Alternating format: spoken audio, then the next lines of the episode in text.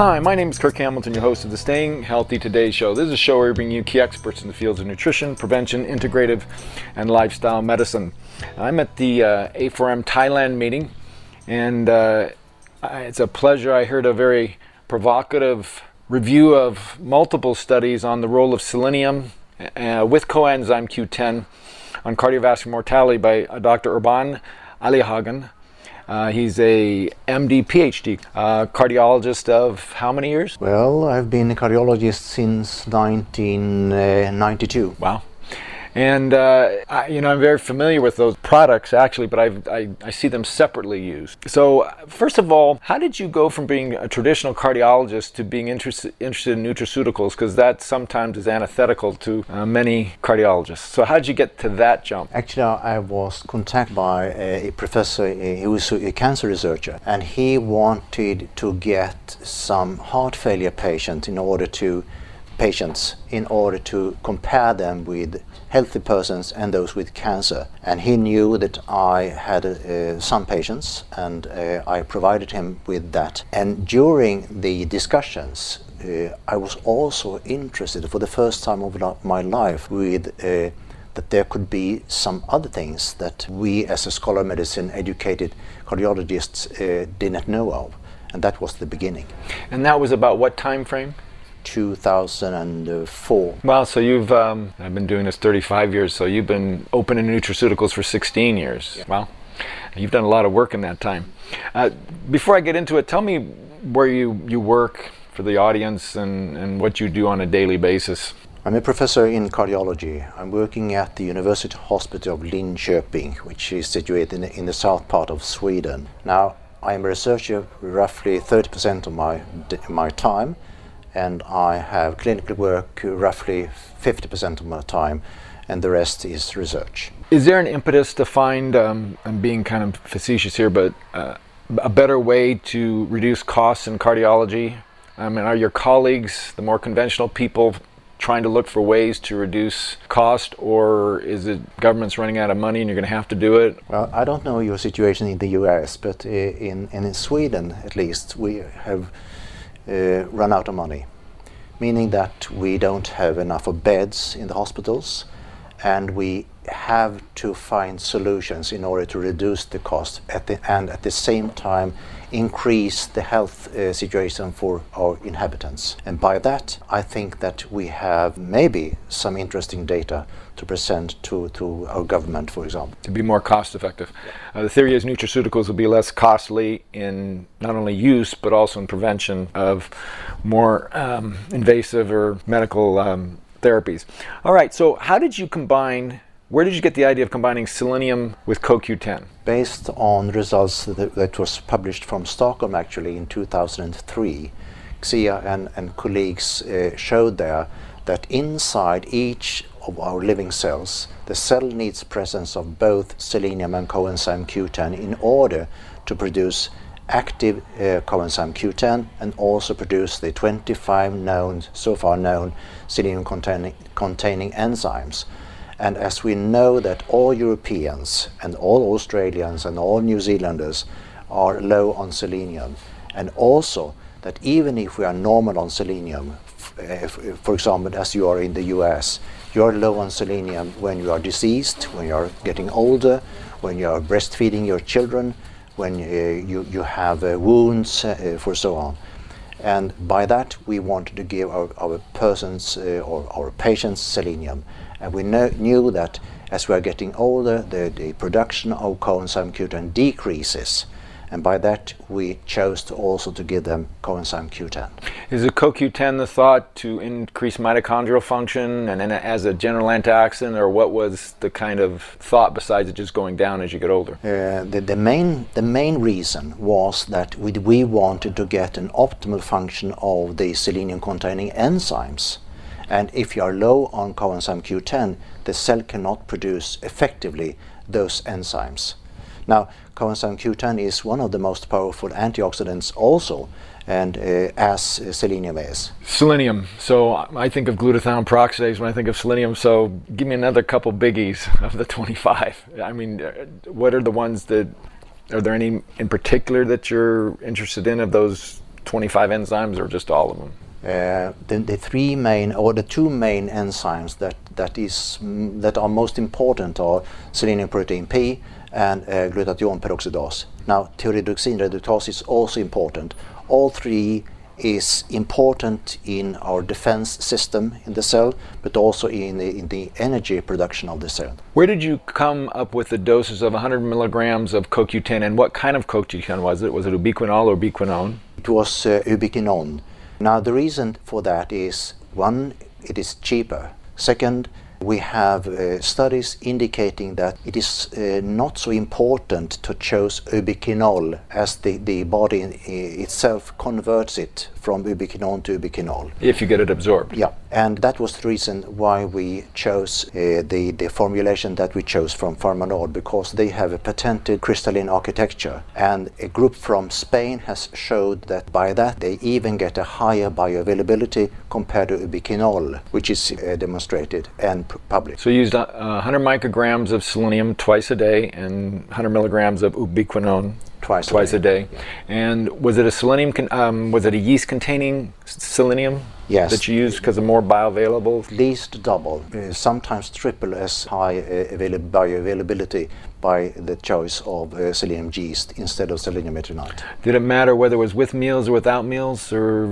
It doesn't matter actually, and there, there have been studies on that as long as you take it the same day in the day. So I saw the slide up there where Europeans have lower levels of selenium in their serum and I guess assume the soil. I actually do selenium levels because I'm concerned about too much. Even though I like to see low levels sometimes just so I could just give it, but I don't see it hardly at all. I, am just thinking back the last time I saw low levels of selenium. So why is that? Probably because that you are measuring healthy persons. But if you go to an intensive care unit in the U.S., you will probably see persons who are low on selenium. Because as I mentioned, uh, which is shown from the Australia, persons who are maybe normal on selenium, when they are passing an operative pr- procedure, they will be low on selenium due to losses of selenium and being low on selenium post-operatively would influence the, the length of the stay in the intensive care unit. So tell us about one of the main studies you showed that it increased overall mortality, or reduced, excuse me, overall mortality. Tell me a little bit about that study. And Well, we wanted to evaluate if we could influence mortality and also cardiac function by giving healthy, normal, retired Swedish persons selenium and coenzyme Q10 based on the discussions that we had earlier. So we gave them uh, the, the combined supplementation, and the intervention length was four years. And we followed uh, our patient for five years. And after that, we could see a highly significant reduction in cardiovascular mortality. Less persons died if they got selenium and coenzyme Q10, and also an increased uh, cardiac function Uh, as we could see from ultrasound examinations. Was that from an echocardiogram? Yes. So you also brought in another study in your second talk about fibrosis. Define what fibrosis is. I think of thickening of tissue, but what is your definition of it? When we're getting older, we can see that all our blood vessels are getting more stiff. This can be very easily measured by measuring the velocity of the bounce if we have an ultrasound uh, impulse. The pulse wave? Yeah, yeah. And also we could see that um, among elderly persons, uh, the heart uh, is also more stiff due to uh, increased amount of collagen in the heart and also in the vessel. So we wanted to see if we could influence the amount of stiffness and collagen and uh, fibrosis by giving the selenium and coenzyme Q10, which we have shown. Was it the same dose? Yeah. Same product? Yeah. What were some of the major tests you did? You did pulse wave velocity, and what were a couple other parameters that you? Uh, we had a lot of parameters uh, in the ultrasound or echo, uh, where we examined the, the cardiac function, uh, the, the resilience of, of uh, the heart and the, the vessels and, and, so on. And taken together, we had also findings from, from the blood samples where we analyzed uh, eight different biomarkers of, of fibrosis. So I guess you could say that the CoQ10 and the selenium were anti-aging type of substances, or what would you well, what would you define it if it inhibits fibrosis or slows fibrosis? Yeah, I, w- I would say that uh, the word anti-aging is a bit provocative, uh, right. at least in school medicine, but. Taken together, the findings that we have now, uh, which we also have published, is that we have through the bio- biomarker for apoptosis, uh, insulin growth factor 1, we have shown that we could increase the level of this biomarker, which we know has a positive effect on the programmed cell death. Two, we know that uh, when we are getting older, there is an increase of inflammation. And inflammation is a central part also in aging. We have evaluated uh, six or seven biomarkers for inflammation, and we have shown uh, and also published results uh, indicating that we have less inflammation by the intervention with selenium and coenzyme Q10. And lastly, we have also shown that we have influence on the fibrosis. So have three different areas, all pointing anti-aging effect actually. The latter two I get. The first one, insulin derived growth factor, IGF 1, I thought we were trying to keep that lower so we wouldn't develop cancers and things like that. No, uh, it is just the opposite in this case. Uh, and when we are getting older, the, the level will decrease. And uh, as we have a lower uh, level of IGF 1, we have an increased cardiovascular risk. So we wanted it a higher level in this case. I agree with you that there have been reports and there have been discussions about the level of IGF 1 but we haven't reached the higher level that uh, have reported increased risk of cancer. Yeah, I mean that was part of Walter Longo, a researcher, you know, at uh, gerontologist, famous for longevity at USC, and you know, fasting helps keep IGF-1. Well, actually, lower protein diets at younger ages keeps IGF-1 down, and that was part of the goal. But all right, um, where do you want to go from here? What is it that you would love to see happen on, in, a, in a perfect world, in the next would- five or ten years? I would like to convince my authorities that we could prescribe these substances for uh, the Swedes instead of letting them pay uh, the, the total cost. Because then it would be cheaper for the society, because we would probably reduce the cost and the stay in hospital for the Swedes as for the US uh, situation. So, uh, so uh, let's say in a perfect world that they say yes. How would you, would you just say everybody? I mean, would they go buy selenium and CoQ10? Would you put it in a multi or just those two by themselves? Because obviously that's what you studied. I mean, how would they get it? How would you implement it on a massive scale if the government says let's do it? Let's see from a historical point of view. In 1970, there were reports from the Scandinavian countries indicating that re- the reports was actually from Finland, indicating that being low on selenium, uh, as it was in Finland, increased the risk almost three times o- of cardiovascular mortality. So, what did the authorities in Finland say? They said that we cannot allow our population to be exposed to an increased cardiovascular risk. So, since 1986, there is a supplementation of selenium in Finland through fertilizers. And since that, they have reported decreased uh, amount of stroke, decreased amount of cardiovascular mortality and disease. So it might be smart to give, at least in, in the areas where uh, we are low on selenium, uh, selenium as the Finns do since 1986 through the fertilizers. Okay, so that wouldn't be, but you've talked about CoQ10, so I got the selenium part. You're in a perfect world. How would you still, would you just tell your patients to do it? Would you uh, have the government give it out or? I am a cardiologist. Uh, I don't have in, uh, all the answers. I get it.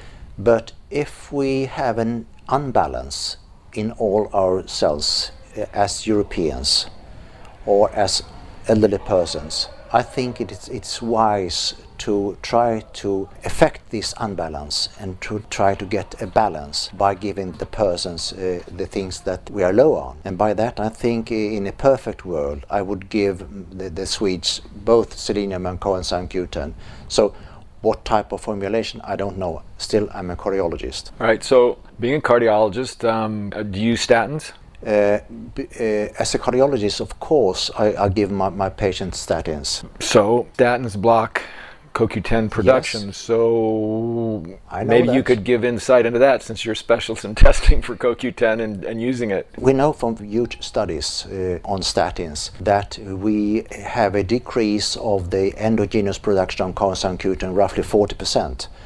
And uh, a lot of patients uh, complains when they are on statins uh, of muscular pain. Now in Sweden, the first step is to try to keep the patient uh, on statin because the statin have one single thing that the other lipid lowering agents did, uh, do not have.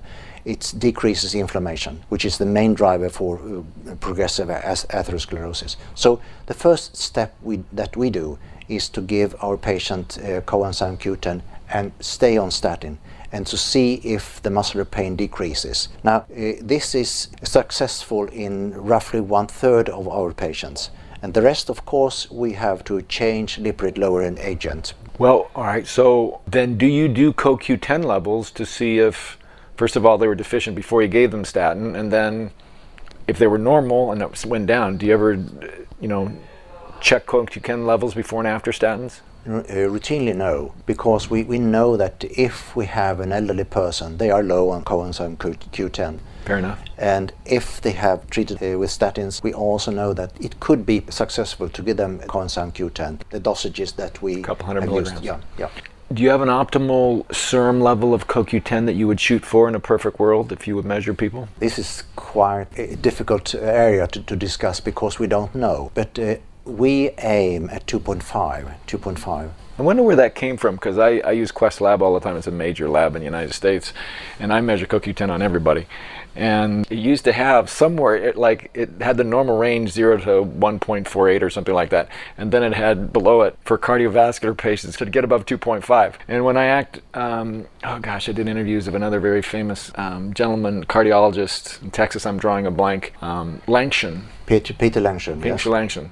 So when I interviewed him and asked him that same question, um, you know, it was a minimum of above three. I know that, uh, and also th those who want to use coenzyme Q10 as an anti-aging agent aim for higher levels. But for the not for the general population, but for the, the, majority of patients, I think that we don't need that high levels. Yeah, it'd be interesting. I'd like to. I mean, maybe I'd like to see that product and try it because I'd like to see because I know what levels I get with a, an ubiquinol uh, substance. So, Dr. Alehagen, any closing comments you'd like to, to make on CoQ10, selenium, or cardiology for that matter? First is that when we started our project, none of us, none of us believed in this. When we got the result, we thought that this must be wrong. And that was the main driver why we performed evaluations of inflammation, of oxidative stress, of quality of life to see if we could prove the positive, the surprising and positive results that we have in the main study after we had received the results,